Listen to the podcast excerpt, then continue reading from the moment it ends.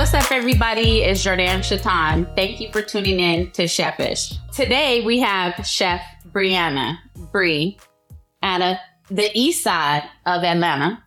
And ultimately, she went to school in New York City and studied at NYU, Yep. which is no easy feat. if you don't know what NYU is like, the mecca of schools that you even really want to get into in the country, first of all, the melting pot, the different energies. And so, first of all, coming from the east side of Atlanta and making it in New York, okay? Because when I first landed in New York, I was making $7.49 an hour in the kitchen, coming from Seattle, Washington. And I was making like 14 to 17 when I left up under the sous chef. So I'm like, oh, yes, arrogant. I'm, everything's going to be great. And ultimately, it was a lot harder to get into We've all business. had those super low paying jobs. I had definitely a 12 an hour job. And after that, I was like, never again. Never I got to step it up. well, but but after I think that we'll get into that. I do want to come back to that because talking about money and wages in the kitchen is important to me. Mhm. So when we get to the main course, we're gonna retouch that subject. But you studied food and like science, right? Mhm. It was food studies. So it was more of an anth- anthropological look at food and culture. Okay. So I specifically look at the Afro diasporic food. Okay. mostly from West Africa across the Atlantic to the American South, Louisiana, and then of course the Caribbean as well. Okay. See? So she really knows about food. She's not just saying she's a chef, she's really a chef out here. She probably has more knowledge than a lot of chefs, actually, because once you study, that takes you to the next level mentally. But when she was studying, right, she had always been in the kitchen. It was something that you picked up naturally. And so at some point you started working in restaurants. And so that's like my brief bio to introduce like who you are. Okay. But now she's at Rock Steady Atlanta as the executive chef, which is one of Atlanta's top premier spots to go to. And she was really a pastry chef. So we for sure are about to get into the main course and talk about how you how she slid because it's not an easy task to do sweet and savory and definitely not easy to get the respect in the kitchen. So, thank you so much for joining me. Thanks for having me. That's I really appreciate her time. It's a busy Monday. It's a busy Monday and chefs usually have a lot of work to do. And so, I'm thank you so much. No Like, problem. you don't even know. Not a problem at all. My so- pleasure. and so for my chefies out there, I know you're probably wondering, how do I know of her or anything like that? We don't necessarily have a relationship, but I became a fan of your work because somebody on Twitter named Jaya Cooks, but she's a pastry and now savory executive chef in North Mhm. Carolina. North Carolina, yeah. Yeah. But she posted one of her sweaters for Dope Girls Cook. And I'm like, Dope Girls do cook. I want one. And so then I found out, oh, she's in Atlanta. Oh, I'm about to figure out where she's at. And I seen you the first time I came, actually, just in passing. And I'm like, yes. And I was excited to taste your dessert. So I was like, oh, yeah, I'm a fan of hers out the gate. So I'm like, for you to transfer over being to the executive chef, like, so now that I've given them a little taste, I'd like you to explain a little bit about yourself. Sure. Again, my name is Briana Riddock, Chef Bree for short. And I've had a really interesting ride in the culinary field. I definitely think I've had a overall well-rounded experience. So I've come from the kitchen and I've come from the editorial side with cooking.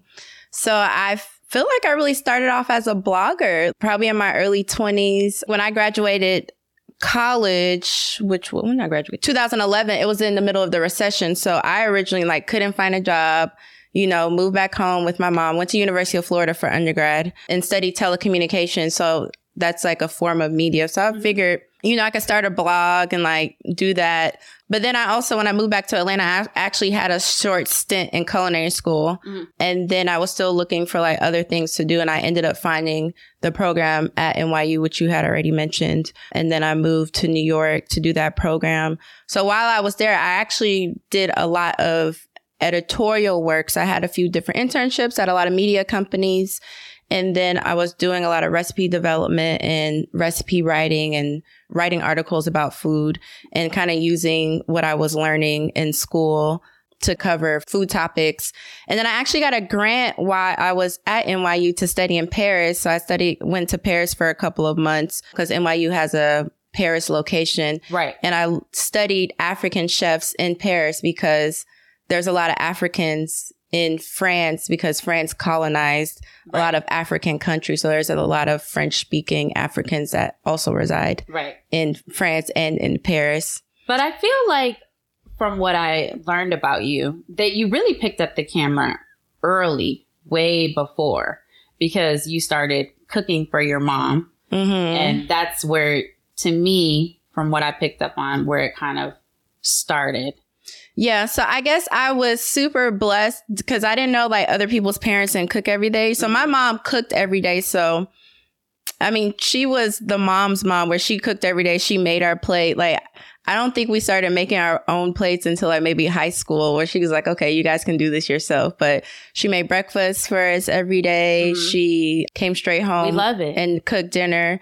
So I learned just the process of continuously cooking from my mom, but I also think I learned more of the culinary techniques from watching Food Network. Okay. So I, that was in the 90s where like Food Network was like the thing. And I was obsessed with Food Network from my mom said I was watching it since I was like a toddler. Yeah. So I was already naturally drawn to cooking unknowingly, just naturally. And because you had an easy bake oven, I had an easy bake oven. That's, how, that's when it's, this is what I'm saying. It repeats it. Yeah. what I'm saying. I had the easy bake oven, the um, the oven. super original one. It was more of like a square the boxy box. one.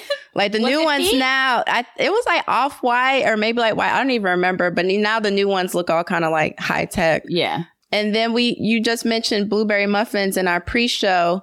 And then I used to get the little blueberry muffin packets where it had like the blueberry pellets in there, mm-hmm. like the mm-hmm. little fake blueberries and, you know, bake that in my easy bake oven. But yeah, I think I learned the, the consistency of cooking from my mom, but right. the actual techniques and new ingredients from Food Network because my mom is Jamaican. So even though I was born and raised in Atlanta, I didn't necessarily eat Southern food right at home. So there's a lot of stuff that I didn't experience that was traditionally Southern or traditionally like Black American food right. until after I left the house. So, and how old were you when that happened? Not until I was like 18, 19, 20. Okay, so I feel like now we're going to start diving into the main course. But what I wanted to circle back to before we go there is though, you picked up the camera, your brother's camera. So she was making dinners for her mom after work.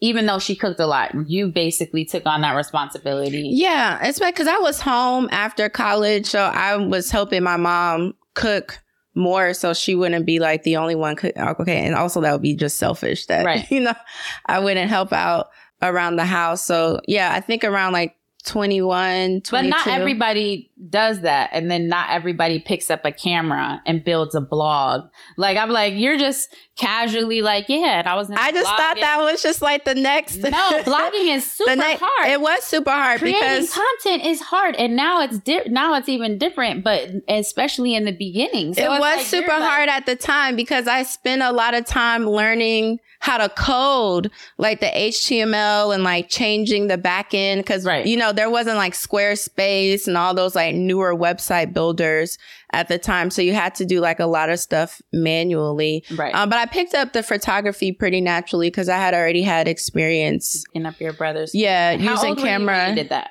Probably early 20s. Yeah, when I got out of college, like 21. So that was natural. And at the time, I think I was working at Best Buy. So it was easy for me to figure out what equipment I needed because I just got it from work or I just, you know, ask whomever I need to ask right. at work. So that kind of naturally fell into place. It seems like a lot of it did. So when you went to Paris after you were studying for a while for mm-hmm. NYU, you said sent you there, right? Mm-hmm. How do you feel like, what was that like? And then how do you feel like that has impacted you now where you're at? I loved it. I mean, I think the most important thing is that I had freedom to decide what I wanted to study and then I that the school thought it was a valid project for me to even work on in the first place. But I think because it just gave me a closer connection to understand Afro Caribbean food as a whole. Because when you look at the diaspora and you look at where a lot of dishes originated and kind of how they transformed over time to reach the Caribbean and to reach the South, you realize that a lot of the dishes are very similar, if not the same, with a little bit of differences, probably regional based off of the availability of whatever ingredients. Right. So I think it just gave me a closer understanding of how we are much more connected through food than we realize. Right. Which is a beautiful thing to me. So when you got back from Paris, where were you at in your career? By the time I got back from Paris, it was time to graduate. So I ended up actually moving to Alabama. So I got a job with a company at the time. They were timing, they're a different company now, but randomly in Alabama, there is a huge building of test kitchens. And I think Alabama or Birmingham used to be a place of publishing. Okay. So they still had some of that era of publishing there. So I was working for a company where they did a lot of the recipe development that went into a lot of magazines. So like, for example, Food and Wine and Cooking Light at Right. the time, Coastal Living, People Magazine, all those magazines, all of the recipes came out of that building. That hub. hmm hmm So that's, how did you even figure out that that was there though? I was just applying to places. I think it was like a fellowship program. hmm thing, but I knew that I wanted to get into food writing and recipe development. Right. So that's how I ended up there. But you were already kind of doing that. I was, I, w- already I doing it, was, and honestly, I should have. I Yeah, you think, were already doing it. I say everything that ever happens is preparing us for what's coming. yeah, and I think I was just so anxious to not be in New York and not have something that I Mhm. took, you know, the first opportunity that I got, which is ironic because literally as soon as I moved to Alabama, I actually got an opportunity to stay in New York. And I was like, oh my God, I should have just maybe waited around at least for like a month or two. You but exactly. I was like, I, I didn't, I was like, I couldn't afford to have a lapse or a break in my resume or just in life. So I was like, whatever the next opportunity is, I'm going to take it. But I, I think it was a great opportunity because I ended up meeting a lot of people in editorial and, you know, everybody ends up switching jobs. People Mhm. end up in different places. So now the people that I met in Birmingham, they're in different locations. So if I need to reach out to them for something, you know, somebody might work for Bon Appetit now, or somebody might work somewhere else where and they I can still, look. yeah, you know, I can still have my hand in editorial if I needed to. But I mean, obviously, as of right now, I'm 100% committed to my job as the executive chef because it's a it's a very demanding position. very demanding and time consuming.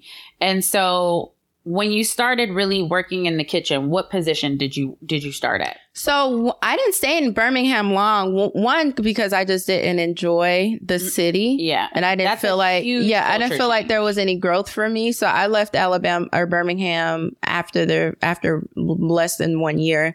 So by the time I came back to Atlanta, the editorial space isn't here per se as, you know, I would find in New York. So I think one of my f- chef friends got me a job and I was a prep cook hmm at a restaurant. And so for anybody tuning in that might not know what a prep cook is, you essentially are going in and working in the restaurant and prepping the food. Yeah. So, you're not necessarily on the line. right. You can be on the line, but you're usually that's not your position. You're prepping stuff that's going to hit the line, you know, or if there's banquets or whatever is going on, depending on what type of kitchen you started out in. Yeah, so the prep cooks, they usually have a morning day shift to where they're doing most of the actual preparation for any of the dishes. So anything that takes a long time to cook or that includes a lot of heavy knife skills. So that's like sauces, you know, fabricating meats mm-hmm. or breaking down any poultry or seafood, prepping certain things that take a long time to cook on the stove or a long time that cooks and what in kind the of oven. restaurant was that? American, European, French, American fusion. Something. Yeah. a lot of things. there were a little mixture. Okay, and then from there, you also started doing dinner parties. So was this all in the same time frame? This was all this was all in the same time frame. So I think I skipped over some steps, but um so I had already had prior kitchen experience because when I left college, let me just say that one little bit. When I left college and I was blogging, I was actually staging in restaurants for free yeah. while I was still blogging so, and so explain, working. Yeah, stage. Um, a stage is essentially a working interview or like a working internship. To me, it's a free free work. Free work. And they decide if they want you. Free work. so how many hours were you doing when you were staging? I probably used to go at that time. I think it was at the Optimist. I probably was going in like maybe once or twice a week. Okay. Um, and actually like working service. I was on Garde Manger. Garde Manger is like the Salads, salad cold station. cold station. Mhm.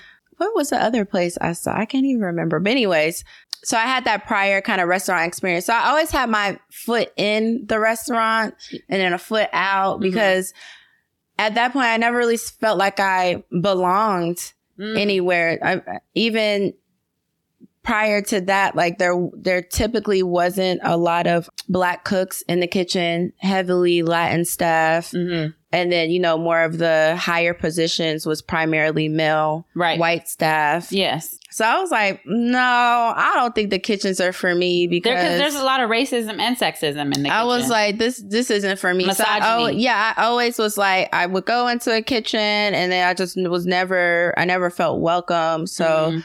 I, you know, found other things to do. But in lieu, when I left Alabama and came back to Atlanta, I had already had the idea to do a dinner party series and I had the idea from New York, but I couldn't, I tried to do it in New York. I couldn't Mhm. quite execute it because I didn't have a car. I was on the train. I was like doing test runs with my Yeah. friends and I would like be buying all the groceries and carrying my pots and pans on the train. I was like, okay, no, this it's is a not, lot. I was like, this is It's not going to work and it's not going to work in New York. So by the time I got back to Atlanta, I had a car. I was like, okay, let me try it again. And then that's when I started my dinner party series, Table of Influence. And that ended up going really well. I think I did it consistently for about two, one and a half, two years Yeah. um, before I ended up at Rock Steady. So I know you had mentioned pots and pans and being in New York, and it had made me remember when I had moved to New York, you know, with my little dream, and I was working for Puff was my first client, Sean Combs, and I Oh, was okay. Running around with pots and pans in literal plastic bags, right? This is how I hustled my I had the. IKEA bags and like burns on my arm. yes. So this is why I was bringing you back because I was like, hold on, like this mirrors what uh, you really you we got it out the mud. Like there's blood, sweat, and tears. And as women in a male dominated space, being black women, you know, Caribbean descent, all of that plays a part. And also a thing called like pretty priv- privilege, being light skinned. And when I say pretty privilege, people assuming that because we, we look like is why we got to the places that we were in, right? And so when you're talking about running around New York City with pots and pans on the fucking subway, okay? Listen, Would not recommend. would not recommend, but listen, do you understand? Do you understand the work? Because so many people where we're at, especially in the chef industry, since social media has taken on a totally different form, right? Mm-hmm. Because when you're in the early blog, it's like you're in the beginning of how all of this really came about. So it's easy to say that you're a chef, but you didn't put in time and experience. And so if you were mobbing around New York City with pots and pans and plastic IKEA bags, that just says something about what's really in you. And then also ultimately what type of leader you are to make your executive chef position at Rock Steady. Um, because even in Atlanta now, it's heavily populated with black people and black women, but in the chef industry still to 2023, you don't see us in executive chef roles or serving elevated food. So her food is complex, but straightforward. It's not anything that anyone misunderstands, but you do pay attention to your techniques, your colors, your textures, like all of those things play a part and the ambiance. Um, there's live music at this place for people that haven't experienced Atlanta. And so like it's a it's a big thing what you've accomplished and where you're at in your career right now. And so that's why I'm like, I'm just so happy that you showed up and made time for me because she's a boss out here, you know? So I want you guys definitely to get your Google on even after this interview so we understand so you guys have a better understanding. So you were carrying the pots and pans around in New York and then you worked a few years out here and you got your position at Rock Steady as a prep cook. So I started as a prep cook. The restaurant hadn't opened yet, and we were still in the initial phases of developing the menu. But of course, I had recipe writing experience. So even a lot of the stuff that I worked on originally when we opened the restaurant, a lot of those recipes we still make. Like our jerk barbecue sauce, that's my recipe. The empanadas. That's my recipe. All of the desserts are my recipes. But how I ended up doing pastry was while we were coming. The up, desserts was really the best part. I, I I loved it. So I'm like super excited. Thank Wait, you. I, I'm I'm like excited for what you're about to do there. So so while we were coming up with the menu, nobody else had any, any pastry experience, and I only had some pastry experience because when I was in a, I almost forgot about this. When I was in Atlanta, I actually worked at a French bakery. Okay. When I moved back, when I was in Atlanta, um, before I moved to New York, it was a French bakery run by French people, like Uh-oh. a French couple. So I had that base of the technique, technique because I think the French make the best pastries. The best. The Italians are right underneath the First French. of all, if you know how to make a croissant and you can make it all day, every day in your sleep, you're badass in the kitchen. Yeah. So I think I always had like some kind of like space in my heart for like Paris and France. And then when I was in New York, one of the places I worked at was a pie shop. So mm-hmm. I just had just general experience right. with pastry. So, but you started with the easy bake oven. Though. I started with the easy you bake know, oven. Let's shout out to the easy bake. so while we were developing the recipes for the restaurant, mm-hmm. I was just like, oh, I'll do, I'll work on the dessert menu. And then I just stopped doing prep and just ended up just doing pastry from right. there. So that's how I ended up becoming the pastry chef. And, you know, I wasn't the strongest at the time, but since that was the only thing that I you was applied doing, yourself. Though. I just, you know, I just kept but you trying stuff. Yourself. They couldn't do it. Yeah, nobody else could do it. They so. couldn't do it. nobody else could You're do over it. Here minimizing. So, oh yeah, I just write recipe writing is hard as fuck. Because then, a lot of chefs don't write recipes. Yeah, like, no. A lot of them don't. That's the only way you have consistency. A lot of them aren't good. Consistency with a strong recipe. So I do pride myself on the dessert menu because it stood the test of time. Right. Because everything's still consistent. And there's certain things I can't even take off the menu because it's just people like just crowd it. favorites. Yeah, yeah. I'm it. like, oh, I'm changing the menu and I take something off and everybody's all upset. Upset. yes. When I was reading up on you, I kind of had picked up on you went through a phase of self doubt when you were, I think, figuring out like your voice. But I keep thinking like it was all right there. It's been right there the whole time. Like, but like I told you, I didn't feel like I fit in anywhere. Right. Like, you know, I was trying. That's one thing I am going to do. I'm always going to try. Like, I'm not gonna give my validation to the outside world. Right. So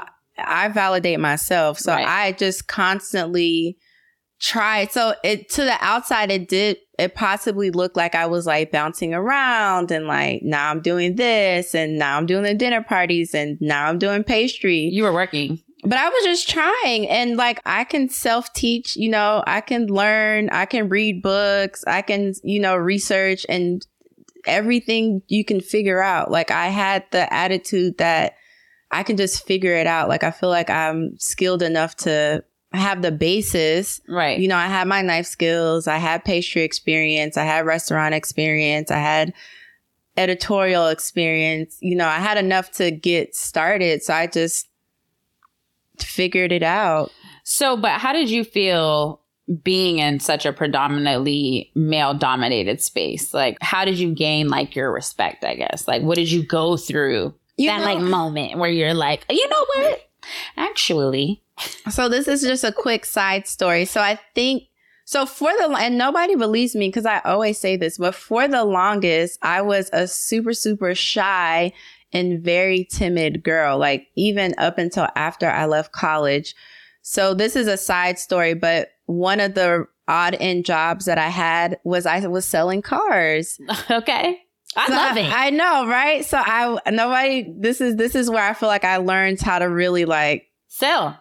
Like you don't nobody mess with me. So I was selling cars and then I was around men. Mhm. So I'm like, okay, I I found myself in a space where I'm constantly around men. But what I learned, men don't back down if you if they think that you owe them money or if they think that, you know, they're the best at something, they're the best. Like Right. even if they're not. Right. You know, and Right. Even if they're not. even if they're not or you know if they're negotiating they just do whatever they do with confidence Straightforward. And I always I- say don't blink. and i learned the art of negotiation Yes.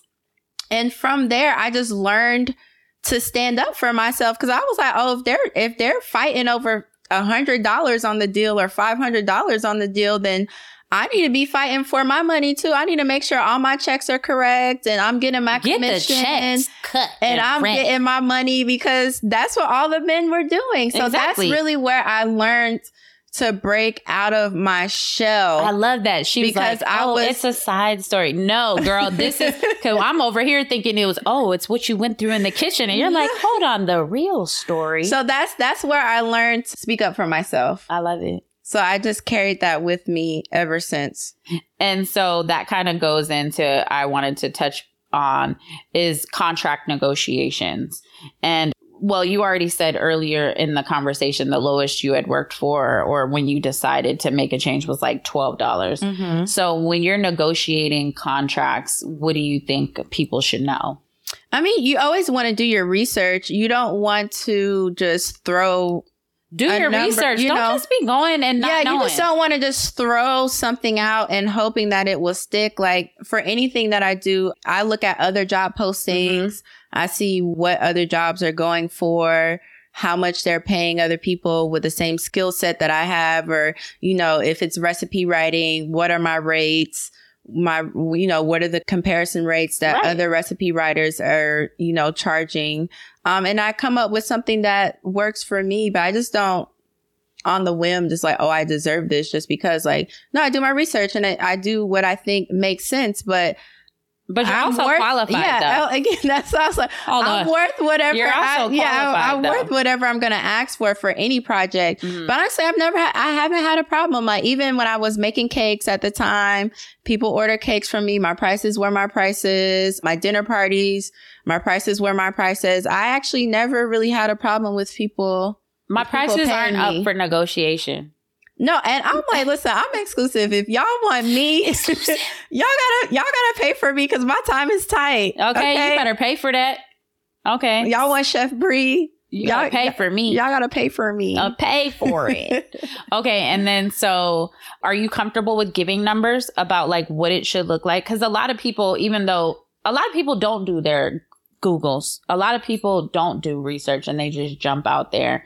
What do you think is like the minimum that somebody should be taking in the market right now up into what you think in the position where you're at a ballpark range of where people you think Um, I'll. I'll probably get ballpark range. I do a lot of stuff based off of percentages too. So let's say if I'm catering. So the way that I normally price my dinners or if I, you know, was doing like a dinner party or whatever, Mhm. I do a 30% food cost. Okay. So whatever. You're not doing Any- 36 or 34?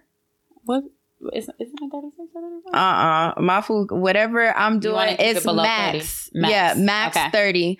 So whatever, let's say That's the a good client, book. Yeah, let's say if the client want they want steak, scallops, whatever. I'm like, y'all can have whatever you want, Mhm. okay? But also we're in an economy with inflation, so given the prices now, I'll approve a menu.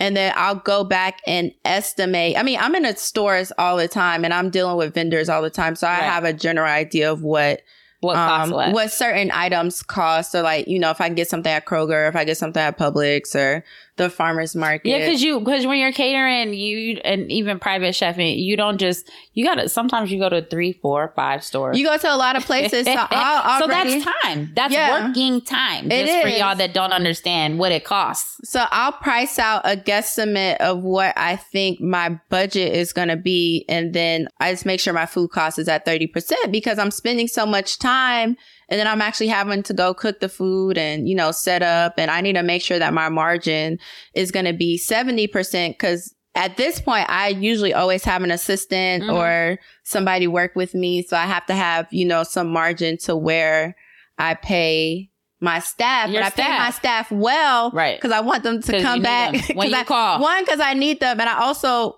want whom, whomever You- to be like, "Oh, I love working for Chef Yes. Bree because she always pay us." Yes. you know. Mhm. So I never have a problem if I call somebody. I'm like, "Yo, I need da da da. I need some help." I always got somebody to come Help, help, is me important. They know I'm gonna. Are They know I'm gonna pay them. They know I'm gonna pay them a fair Mm, range. Yeah. Okay, so getting back to Rock Steady, Mm-hmm. let's go. Let's go deeper into that and tell me um, where you're at currently and where you plan to take it. Mm-hmm. So currently, this is my first month in. Okay. I am the executive chef. of- Executive chef means she runs the shit. I, I run the show. Yeah. Executive chef of Rock Steady ATL Atlanta. Say it. Let them know. Come back. We Come do. Afro Caribbean food. We have two floors. So the main floor, the main dining room is downstairs, and we also have a lounge upstairs. I haven't been upstairs yet. you've never been upstairs? Uh uh Everybody's like, it's a vibe. It's a vibe. I tend to stay downstairs because I there's have to check it out. it's two different experiences Okay. for sure. We have live DJs every single night, upstairs and downstairs. So we have a rotation of DJs. And I will say we run a very large operation. Mhm. Uh, we're open seven days a week. So the kitchen is essentially never closed. We always have events. We have a lot of high profile events. We have a lot of high profile guests that come in. Like what? They Um, like to hear. You know, the people. Oh, like they to. You know, guys want to you know the names? You know, the name dropping. little, you know, so we've, we've done private events for. We did an Amazon influencer That's event. That's a big account. We've done an event with BET for their sisters premiere. Good account. Um, we've done a, a private event for Revolt TV. That's a Um, good account. you know, we've done lots of kind of like big name events and then we'll do a lot of different kind of themed parties. Of course, with the Afro Caribbean vibe to it. And we're But open. you guys have um uh live music too, right? no, just DJs. Really? I feel like there sometimes was they'll somebody make sometimes they might have performed. some well sometimes we might have like a a one-off event where it's like a open Oh, maybe it was just happened to be the night I was. it might have been Also, yeah we might have had like definitely a one or two like um special events where maybe like an artist is doing like a album release. yeah like an album release or like Oh, a little okay. sh- a little small set or maybe somebody's doing like some like a drum set drums or something Yeah, for yeah when I was there, it was drums. yeah maybe I loved doing it. like a little drum set I thought that was the that was like what y'all did. I was like, oh, Yeah. this is nice. I like this. I like. Absolutely. But um for context, let's say so because we're open 5 days or 7 days a week. At this point on any given Friday or Saturday, we're doing well over 500 covers. So I just want people to understand the volume Yes. That we're running. But what's a typical what's a typical cover for people that don't really understand? Like typical pace is like two. So yeah, so a cover is essentially the amount of guests that actually are coming in to dine and are ordering food. So if a couple comes in, that's two covers because that's two people that Right. are gonna essentially order food. So we're considered high volume at this point, and honestly, I don't know what other restaurants in Atlanta are doing five. The volume that we're doing. So on average, I think for other restaurants, a high number would be maybe around 200 to Yeah. 250. Because that's But- what I've been hearing from other ones that are Yeah. doing high volume. That's why I'm but like, our high volume is, is a lot.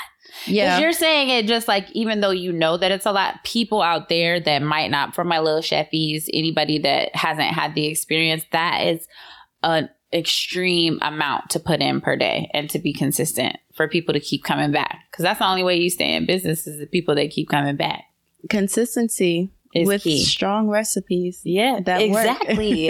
exactly. So everything comes together. But don't you think that you you've gained that little that extra level of respect because you pretty much started out at the bottom there and have been are now at the top? Yeah, I think my tenure, just seeing the different chefs that have been at the restaurant, understanding the culture of the restaurant and Mhm. understanding how we operate, I think that has given me an advantage to be able to take on this role. Right. So as of right now, I'm just, you know, figuring out, you know, what vendors I so I have a lot of power, I guess I would say, because I get to figure out what vendors I want to order Mhm. from. Everybody wants our account because we're spending a lot of money. Right. You know, there's no way we're doing 500 covers multiple days through the week and even maybe 600 covers sometimes without spending money. So everybody wants our account. I have vendors always calling me, you know, but I'm just trying to organize it in a way that it makes sense for my kitchen, Right. you know, and my staff. And I'm the advocate for the kitchen. She's making changes, is what she's saying. yeah, I am. She's making changes. So I'm just slowly flipping the menu as far as like, you know, pulling off dishes that are um, Not selling. from previous, yeah, from previous chefs, switching Yeah. out those dishes. It's it's um, now. any dishes that we've had issues with, trying to fix those, pull those off, put up new dishes. This we're is the working on a yeah, we're working on a brunch menu, so we're gonna do brunch Saturday and Sunday. So working on that brunch menu. So it's a big operation. I have a big team Mhm. as well. So I think also gaining the trust of your team because they know I don't play. Mm. There's little to no room for error. So Mm. I'm definitely, like I told you, I'm reserved, you know, to myself when I'm not at work. But when I'm in the kitchen, no. If Don't I'm play working, with her. don't play with her. Don't Because play with if her. I'm working and I'm moving all night, I expect everybody else to be working. If you're not working, I expect you to ask me. um, there's what a lot of need to the, be there's a lot of executive chefs who are not Because y'all not about to be standing up, not doing nothing. Okay? off in the corner. No, absolutely. There's always not. something to do. Actually, if you ever come and tell the boss there's nothing to do, that's like That the mean you going flag. That means you got to leave. Yeah, that means you got to go home. There's always something. go ahead and clock out. bye, bye. But my team, they want to work. Everybody wants to work. Everybody wants to work. So, I mean, we I always have stuff for them to do. Because you've gained their everybody wants trust, to but work. you, but but they're also like happy to be there, and that's really irreplaceable. Yeah. I think the true testament was it was my birthday on Thursday and I was, you know, I didn't really have any plans. Happy belated birthday! Thank you. It was, and I didn't really have any plans. And then, so I, I obviously I came into work, but I was so everybody's like, "Why are you so surprised?" But I was so surprised. Like my prep team had got me a little wine bottle with chocolates and all these gifts. My pastry assistants they have got me some gifts. My mom sent me flowers, and they're like, "Bree, just go home. Just go home." And I was like, I was like, wow, y'all really, y'all really, I'm gonna say this, but I was like, yeah, y'all really fuck with me the long way. You can't Like, say that. I could been cussing I the whole like, time.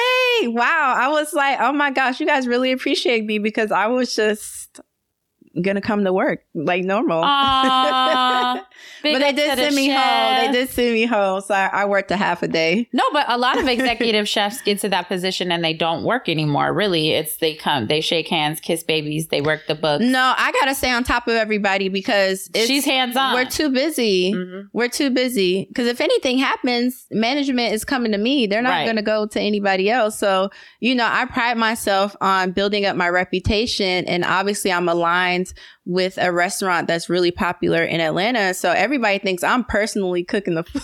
you know, everybody People don't thinks- understand that Everybody though. thinks I'm the one making the food. So, you know, if they think that, then I need to make sure that everything right. is on point, but I have to heavily rely on my team and I'm constantly training. Like I'm always like correcting people because, you know, anybody could be doing the same thing for forever, but, you know, feel, get a little lax here and there. And we don't have space for that. I'm always on everybody's head.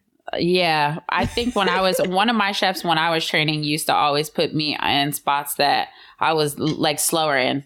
And so, tell me about your recipe for success. If you could tell someone who's interested in being in your position three things, or your younger self, what what are those top three things? I think the recipes for success for me and also my team is consistently and constantly learning. Okay. The the learning never stops. Even I don't know everything and I if you know if I have a question, I'm going to go ask somebody else. Okay. But always learning, always teaching yourself, you know, solving the problem, being a self-thinker, thinking for yourself, thinking independently. okay. Is that two or three? Was that, That one? was a few. okay. always learning, being an independent thinker, Okay. and being solution oriented. Oriented. Okay, because we can't, because you can't mess up and get stuck in the problem. You got to find the solution. I'm like, y'all gotta figure it out. get it together. Figure it out. yeah, figure it out. We don't even got the time for you to be emotional about this. Let's move on. I'm like, go figure it out and tell me what the solution Well, the is, solution and I'll is, decide if that was right or wrong. you better go fix it and stop wasting my time. Okay, and then so that was for our recipe for success and for our palate cleanser. Okay, When you're cooking in the kitchen, what are you listening to? I'm an R&B girly. Okay. you know, I'm a a SZA girl. Her, Okay, Um, of course, Rihanna. okay, Um, so yeah, I'm definitely like an R&B girl. okay. And then after cooking in the kitchen all day, long as day work, what are you eating? What are you making for yourself? I actually eat a lot of salads. I, Okay. My personal palate is pretty simple. Right. Um, but no, this is like when you're tired. At the end of the day, you've been cooking all day. What are you eating? Yeah, probably just like a little salad Okay. with a piece of fish or a piece of shrimp, or I ask one of my cooks to make me something. Okay. But usually like rice and vegetables and a piece of fish okay. and a salad. I feel like chefs always have weird diets. Like I'm a sandwich and uh, cereal girl. yeah, I'm pretty simple Salad. or like a salad or um, mixed fruit. Okay. I always do like to have like a little sweet thing. So maybe a piece of chocolate or a cookie, but pretty simple, not anything too crazy. And Okay. oatmeal. Okay. I know I love oatmeal. All right. I like that. And then for dessert, I know we didn't really talk too much about it, but you did do some television. You won Raid the Fridge. Do you have any aspirations of? I know where you're at right now, but even having a show about the kitchen, like a real one, or like, you know, somebody following you and showing a day in the life of, and then you picking, like, people don't see that stuff. So, do you have any thoughts about having your own show? Yeah, I think definitely. I think I would love to be um, some kind of food personality. I don't see myself being a chef in the kitchen for like five more years because for me now it's just a little it's definitely physically demanding so i think i have a couple more years but i would love to like transition into um I see food- it. yeah i would love to transition It's That's already a yeah. show right there. All you, hey, you better find a cameraman. yeah I, I would love Hey, to do talk that. to the bosses. Hey, I got Yeah. the vision. i think so i would love to transition It's into right there. You have your whole kit and everything. a personality a or even like a travel cooking Exactly. afro caribbean Exactly. situation absolutely yeah I, love i'm it. gonna you know i'm gonna stay in the kitchen but i don't see myself like trying to move to another restaurant or No, try this is this is my last I always tell restaurant people. and my last executive I always tell people get because I'm have an exit tired. plan. Have Yeah. an exit plan. that's my exit plan thank you for asking that's Have exactly what i want to do yeah, I see it, girl. yeah I see it. I see it. Watch manifest. Yeah. like a year or two. telling you, camera crew. All you got So y'all y'all better y'all better pull up to Rock Steady It's because after here. a couple years I'm I'm done. Outta I'm there. out of the kitchen. out of there. I love it. And so time for our Mhm. outro. Where do you really want to take Rock Steady before you like close it out? Obviously, my goal. I mean, we're a popular restaurant, so I want to make food. One of the top. Yeah, I want to make food that's popular. Right. You know, that's a hit that people want to become because it's all over Instagram. You know, Rock Steady's all over Instagram. We're all over TikTok. You know, I want to make food. And you nailed it as far as my style goes. That's exactly what my style is. It's complicated, but it's still simple. It's at the same it's not time. simple. It's approachable. It's bold. It's It very colorful, but that's that's like my personality. My plates are pretty clean. Yeah. You know, I love like coming up with nice plating, but that's a little bit simple because again, we're a high volume restaurant. I can't come up with something that's super crazy and super technical because we have 500 covers. We have But to get the food out. it. Yeah, we have to get the food out in 15 max, maybe 20 minutes. So I'm having to think about, you know, recipes and dishes that are efficient, that are quick, you know, that can be done during prep, that is beautiful. Mhm. The plating is beautiful, but it's also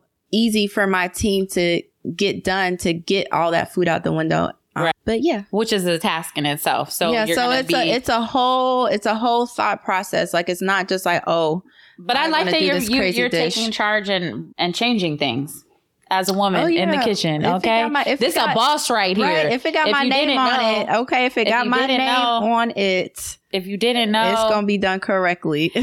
and so before we before we completely wrap it up, I know that you had dinner party in Jamaica. Yeah. Are you going to be doing more of those or taking those on the road? Do like do you want to do that once a year? You already have a built-in team. Like Yeah. have you thought about that? I would love to do maybe Jamaica a little bit more consistently for sure. Um, I still have family there. Uh, Yes. I did it at my family's house. It was so that's beautiful. I had so much support. Even the Jamaican Observer, the editor was there. Like, I'm like, oh, I'm popping in Jamaica. Like, y'all But would better you not. want to take it beyond there? Like Thailand when you went to Thailand? I No? think I want to stay Okay. true to, yeah, I think I just, you know, want to stay, Stay true, true to, to the root. yeah, stay true to my roots. Like I don't, Stay I don't gotta go root. past what I know. Like I don't have to go past that. But I would love to consistently, you know, always do something in Jamaica for I sure. love that. Yeah, because I already, I know like we have a florist. You know, I had a lot of vendors That's a that show too. I just feel like she I had a lot of vendors that I worked with. So I would love, for sure, I would definitely do another dinner party in Jamaica. So she'll be doing a dinner party series. Yeah, Like, maybe I wouldn't mind doing one across the Caribbean, like going to Trinidad, going to Barbados. Girl, I'm telling I'm you. an island see girl. it. I'm an island girl. Hey, y'all better mark. Y'all better Yeah. thumbnail that. I said all that. I, have, I, I see it. Yeah. I'm an island girl, I so I don't it. mind going to different islands. Okay. And so, where can everybody find you? You can find me on Instagram. I'm like on Twitter now. I love Twitter, but everything is at seasoning bottle. One word, seasoning bottle. You better go find her. Okay. Thank you, Briana Thank Riddock, you. for joining Yes. me. Thank And you. you better go check out Rock Steady if you haven't. ATL Atlanta, one of the hottest spots. Thanks, Chefies, for tuning in. Thank you.